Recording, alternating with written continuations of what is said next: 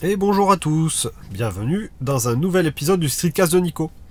Aujourd'hui, je vous fais un petit épisode en, réponse à une demande qu'on m'a faite sur Discord, le Discord de Blabla High Tech. Euh, donc c'est un, c'est ce qui a remplacé le Slack, euh, donc le service qu'on avait mis en place justement pour discuter entre lecteurs du blog, mais, pas que forcément des lecteurs, plein de monde. On parlait de high-tech, on parlait de photos, on parlait de plein de trucs. Donc là maintenant on a migré tout, ça sur Discord, qui est un service finalement qui est un peu plus utilisé pour euh, tout ce qui est communauté. Et euh, du coup il y a une des personnes qui me disait ouais ça fait longtemps que tu nous as pas fait euh, un petit article ou une, une, présentation de tes applications préférées. et donc du coup je me suis dit tiens ben, je vais je vais peut-être parler de quelques applications, pourquoi je les utilise beaucoup, qu'est-ce que j'aime bien ces applications? Euh, et, puis, et puis voilà, donc je me suis dit que j'allais faire un, podcast rapide ou un streetcast rapide là-dessus sur ce sujet-là. Euh, donc ça va être un petit peu décousu, hein, forcément, parce qu'il n'y a pas de, hiérarchie dans les applications dont je vais vous parler. Euh, peut-être qu'il y en a certaines que je vais oublier, on va voir ça. mais je voulais citer quelques, quelques applications en vrac. Donc euh, tout d'abord, une application que j'utilise vachement beaucoup. C'est super génial hein, de parler comme ça, mais euh, une, application que j'utilise beaucoup, euh, c'est Pocket Cast. Donc c'est une application pour écouter des podcasts. dans lequel je trouve bah, la majorité des podcasts que l'on a qu'on a sur internet, hein, ils sont répertoriés dans cette app. c'est super propre. a priori, c'est des Français qui font ça, qui faisaient ça, il me semble, avant. Euh, ça permet de synchroniser euh, ses écoutes de podcasts sur différents appareils, donc euh, autant dans la Tesla via le navigateur que sur mes iPhones, iPad, euh, le Mac. Donc tout est synchronisé. Quand j'en commence un à un endroit donné, bah, il commence aussi ailleurs. Lorsque je l'ai lu ailleurs, bah, ça synchronise sur tous les appareils. Et puis il y a euh, dedans plein de, petits euh, plus qui sont sympas au niveau de la lecture, qui permettent de lire en accéléré, de supprimer les blancs avec différents niveaux de réglage, de booster les voix avec différents niveaux de réglage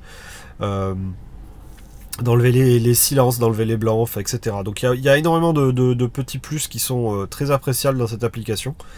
Euh, et donc j'en suis assez fan. Donc Pocket Cast. Dedans, bah, dans ces podcasts, euh, mes podcasts préférés du moment, j'en parlerai peut-être dans un autre épisode, mais il y, a des trucs du genre que j'ai découvert très récemment.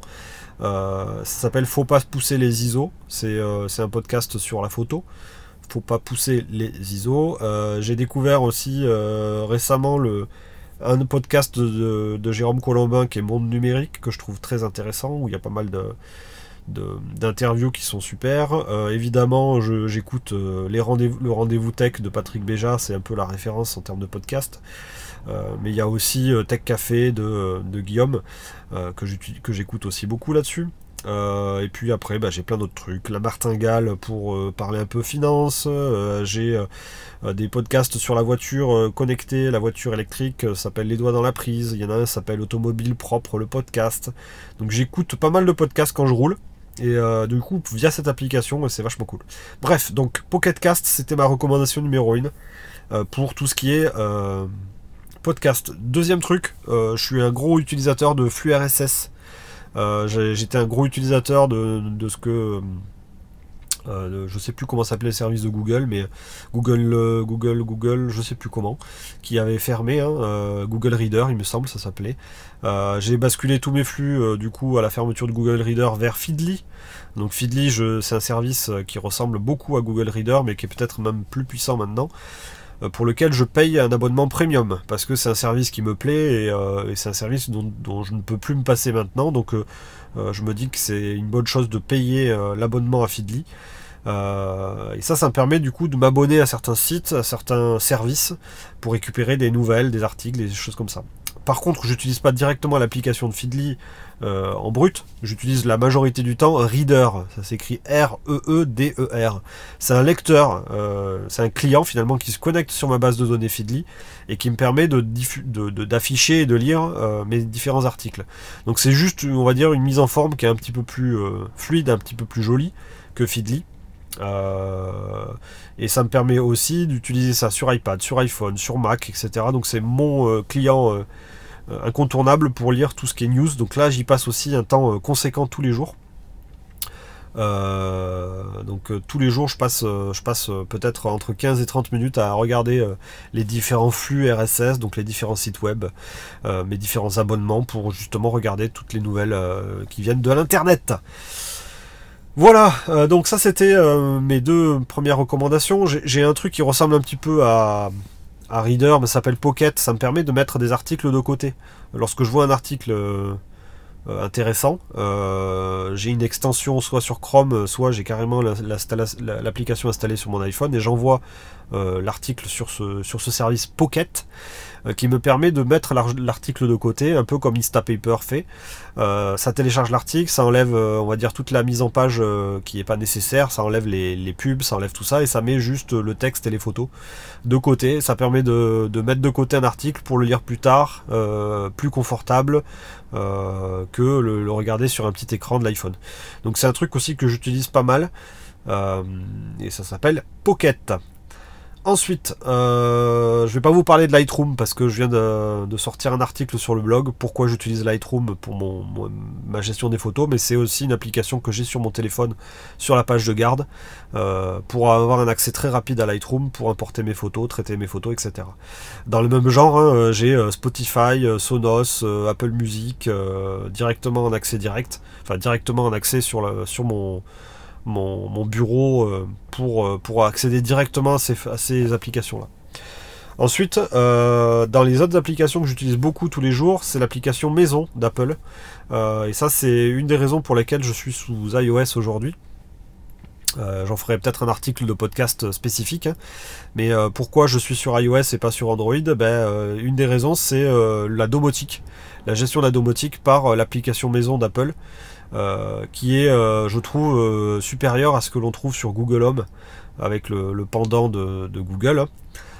ça permet de faire des automatisations, ça permet de faire des scènes, ça permet de faire des choses qui sont super intelligentes, je trouve. Euh, et donc j'utilise beaucoup cette application pour gérer un petit peu la maison, soit euh, pour lancer des scènes particulières. Je suis un deux jours, je suis de nuit. Euh, si j'ai envie de forcer les choses, hein. la majorité sont toutes automatisées. J'ai pas besoin de faire des actions là-dessus. Mais de temps en temps, je vais avoir besoin de lancer l'application pour regarder soit des températures, la température du garage, température de la maison, soit déclencher la climatisation ou le chauffage dans une des pièces parce que j'ai envie de, changer un petit peu les automatismes classiques. Régler, régler un éclairage particulier dans le salon euh, pour avoir une ambiance un peu plus tamisée. Donc de base tout ça je le fais avec des boutons. donc j'ai gardé encore des boutons physiques, j'ai des petites télécommandes aimantées fixées sur les murs, juste au-dessus des, interrupteurs classiques. J'ai fixé des petites, des petites télécommandes aimantées. ça permet du coup aux gens de se dire ok non maintenant il faut pas que j'appuie sur l'interrupteur, il faut que j'appuie sur le bouton, le bouton intelligent.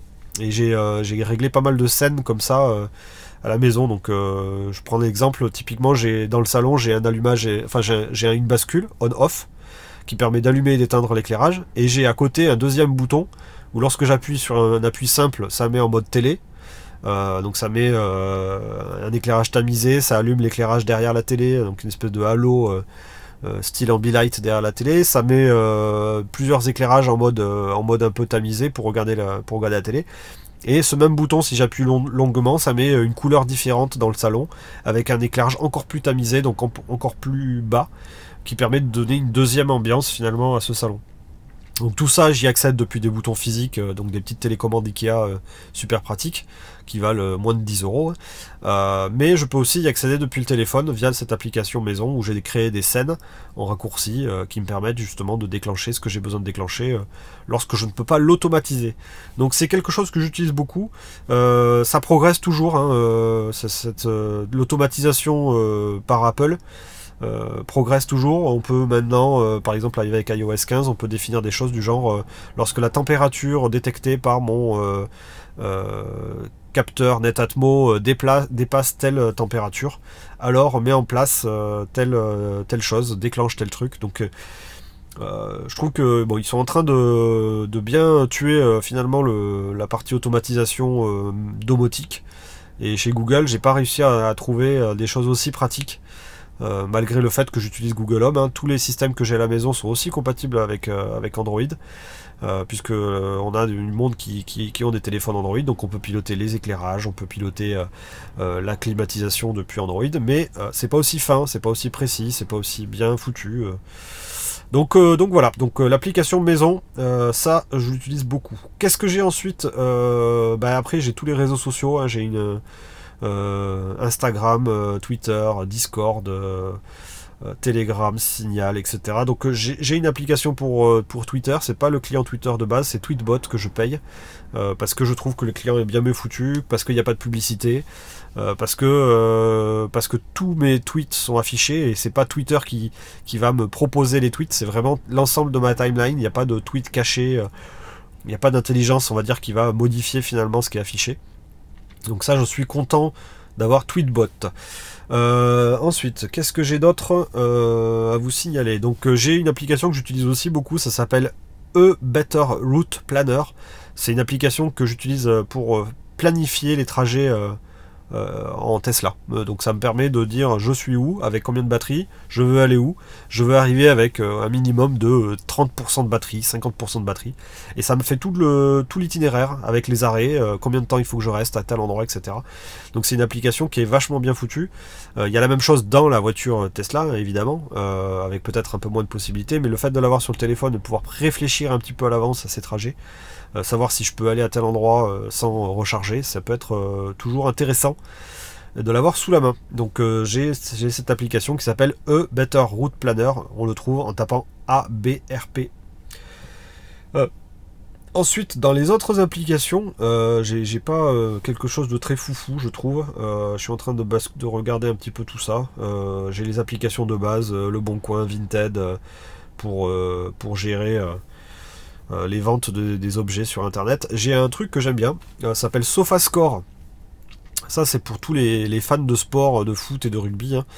Euh, c'est une application dans laquelle je mets en fait mes favoris en termes d'équipe. Donc j'ai mis le Stade Toulousain, j'ai mis l'équipe de France de rugby par exemple. j'ai mis l'équipe de France de foot, j'ai mis le TFC aussi en match en équipe de, de foot, donc le Toulouse Football Club. Et ça me prévient lorsqu'il va y avoir un match de cette équipe, ça me prévient à l'avance.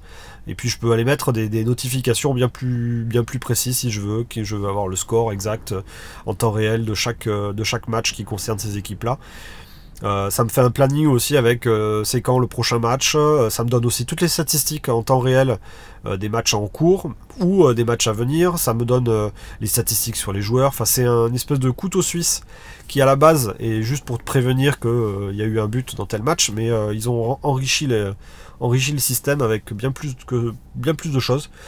Et je trouve ça super génial. Donc ça s'appelle Sofa Score pour suivre finalement euh, bah, tous euh, les sports et équipes favoris.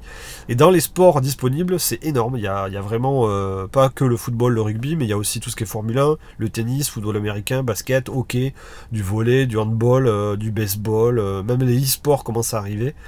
on peut aller voir du cricket, du badminton, billard, je pense. Bref, il y a tout ça. Et la cerise sur le gâteau, c'est quand il y a un match en cours et qu'il y a eu un but, par exemple, euh, on a accès à des petits extraits des buts et euh, hébergés sur des sites web un petit peu pirates. Donc on a, par exemple, le but de tel joueur. On, a accès finalement très rapidement, en un clic ou deux, à l'action en question. Donc s'il y a eu un carton rouge, s'il y a eu un but, s'il y a eu une passe décisive, on peut aller euh, assez rapidement euh, trouver un, lien vidéo. Euh, et l'application met en temps réel bah, des liens à jour pour voir finalement les actions en temps réel. Donc je pense que ça, ça par contre, c'est pas forcément super légal parce que ça permet de voir en temps réel des trucs dont, je pense qu'ils n'ont pas le droit de diffuser. Mais c'est diffusé sur des, sur des sites extérieurs. Ça te, renvoie vers un, vers un navigateur et ensuite tu ouvres ta vidéo dans une petite lecteur vidéo. Donc euh, c'est pas mal. Franchement, honnêtement, euh, quand je peux pas suivre un match, mais que je veux quand même voir euh, les buts qui sont passés, je trouve ça très appréciable. Donc, c'était SofaScore. Ensuite, peut-être une dernière application. Euh, c'est l'application qui gère les caméras de surveillance à la maison. Donc on a plusieurs caméras qui surveillent euh, l'entrée de la maison, l'entrée au niveau des voitures, l'entrée du garage et l'entrée au niveau de la cuisine. Donc les quatre, euh, entrées de la maison sont, sont, protégées avec des caméras. le but des caméras, c'est pas forcément d'espionner en temps réel tout ce qui se passe à la maison, mais plus pour être dissuasif. Donc le but, c'est que la caméra, elle est très visible. Quelqu'un qui rentre dans la maison, il voit tout de suite qu'il y a une caméra. Elles sont bien visibles, elles sont pas du tout cachées. Et euh, dans ma tête, euh, bah, c'est quelque chose qui sera, euh, qui va dissuader quelqu'un qui voudrait faire un cambriolage ou aller ouvrir la voiture. de nuit, par exemple, la caméra, elle allume, il y a un petit voyant rouge qui s'allume lorsqu'elle détecte quelque chose, donc ça permet très rapidement à quelqu'un qui arriverait chez moi, ça permet très très vite de voir qu'il est filmé et qu'il n'a pas à rester là. Donc bah, c'est une des applications aussi que j'utilise assez souvent, c'est euh, donc euh, l'application EFI euh, Security. donc mes, mes, caméras sont des caméras EFI.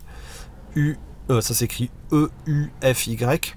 Ce sont des caméras de type un petit peu Arlo. Hein, vous trouverez d'ailleurs tous les, tests de ces caméras sur mon blog. c'est des caméras qui sont sans fil, qui ont une batterie. La batterie elle tient entre 3 et 6 mois selon, selon ce que l'on filme. Euh, elles sont branchées sur des, sur des bases qui sont euh, à l'intérieur de la maison. Ces bases, elles enregistrent euh, finalement tout ce que les caméras voient. Et après, j'ai une application qui me permet de voir en temps réel ce que chaque caméra voit ou d'être averti lorsqu'il y a quelque chose qui a été vu dans la journée. Par exemple, lorsque je suis pas à la maison, j'ai des alertes qui me disent Ah, il y, a, eu un mouvement sur telle ou telle caméra. J'ai un, petit aperçu qui apparaît aussi dans la notification. Sur iPhone ou sur Android, on voit, on voit un petit aperçu et en un coup d'œil, on voit si c'est un truc un chat par exemple, ou si c'est un humain. Euh, et euh, en fonction de ce que l'aperçu me montre, bah, soit je choisis de voir en temps réel le flux, soit euh, je me dis bon c'est pas grave, je le verrai plus tard. Donc c'est un, c'est un truc qui est, vraiment, vraiment pas mal et que j'utilise beaucoup. Voilà, et bien du coup c'était, c'était un petit peu tout pour aujourd'hui. Je vais m'arrêter là sur les, les différentes applications que j'utilise plus souvent que d'autres. Je pense pas avoir oublié d'autres applications. Donc euh, après c'est assez basique hein, tout ce que j'utilise. Ah si, je pourrais parler de ça. Mon client euh, mail. Euh, aujourd'hui j'utilise, j'ai des boîtes mail chez Gmail, mais aussi, chez Infomaniac. j'ai aussi une boîte mail hébergée par mon site web pour Blabla Tech. donc toutes ces boîtes mail, je les, je les consulte via un seul client unique que j'utilise sur l'iPhone, l'iPad, le Mac et ça s'appelle Spark, donc c'est un client qui est payant, euh, il me semble. Euh, mais mais, mais il est quand même super pratique. Donc ça me permet avec, avec juste une seule application de regarder tous mes mails, soit boîte par boîte, soit tout, tout mélanger en un seul flux. Ça permet de les classer, de les archiver, de les stocker, etc. Donc c'est c'est un client qui est super efficace, qui, utilise, qui, marche aussi sur Android, il me semble. Il me semble que je dois l'avoir sur Chromebook. Euh, et que je trouve bien plus efficace finalement que d'avoir euh, l'application Gmail d'un côté euh, et d'autres applications ailleurs pour lire mes mails. Il y a des gestuels qui permettent en un, en swipe d'archiver ou de supprimer. tout est configurable, donc c'est mon client principal et préféré sur, sur tous mes appareils. Voilà, je pense que j'ai un peu tout couvert. Euh, j'espère que cet article, enfin ce, petit épisode du Streetcast de Nico vous aura plu. Et puis, euh, et puis je vous dis à bientôt pour un prochain numéro. Ciao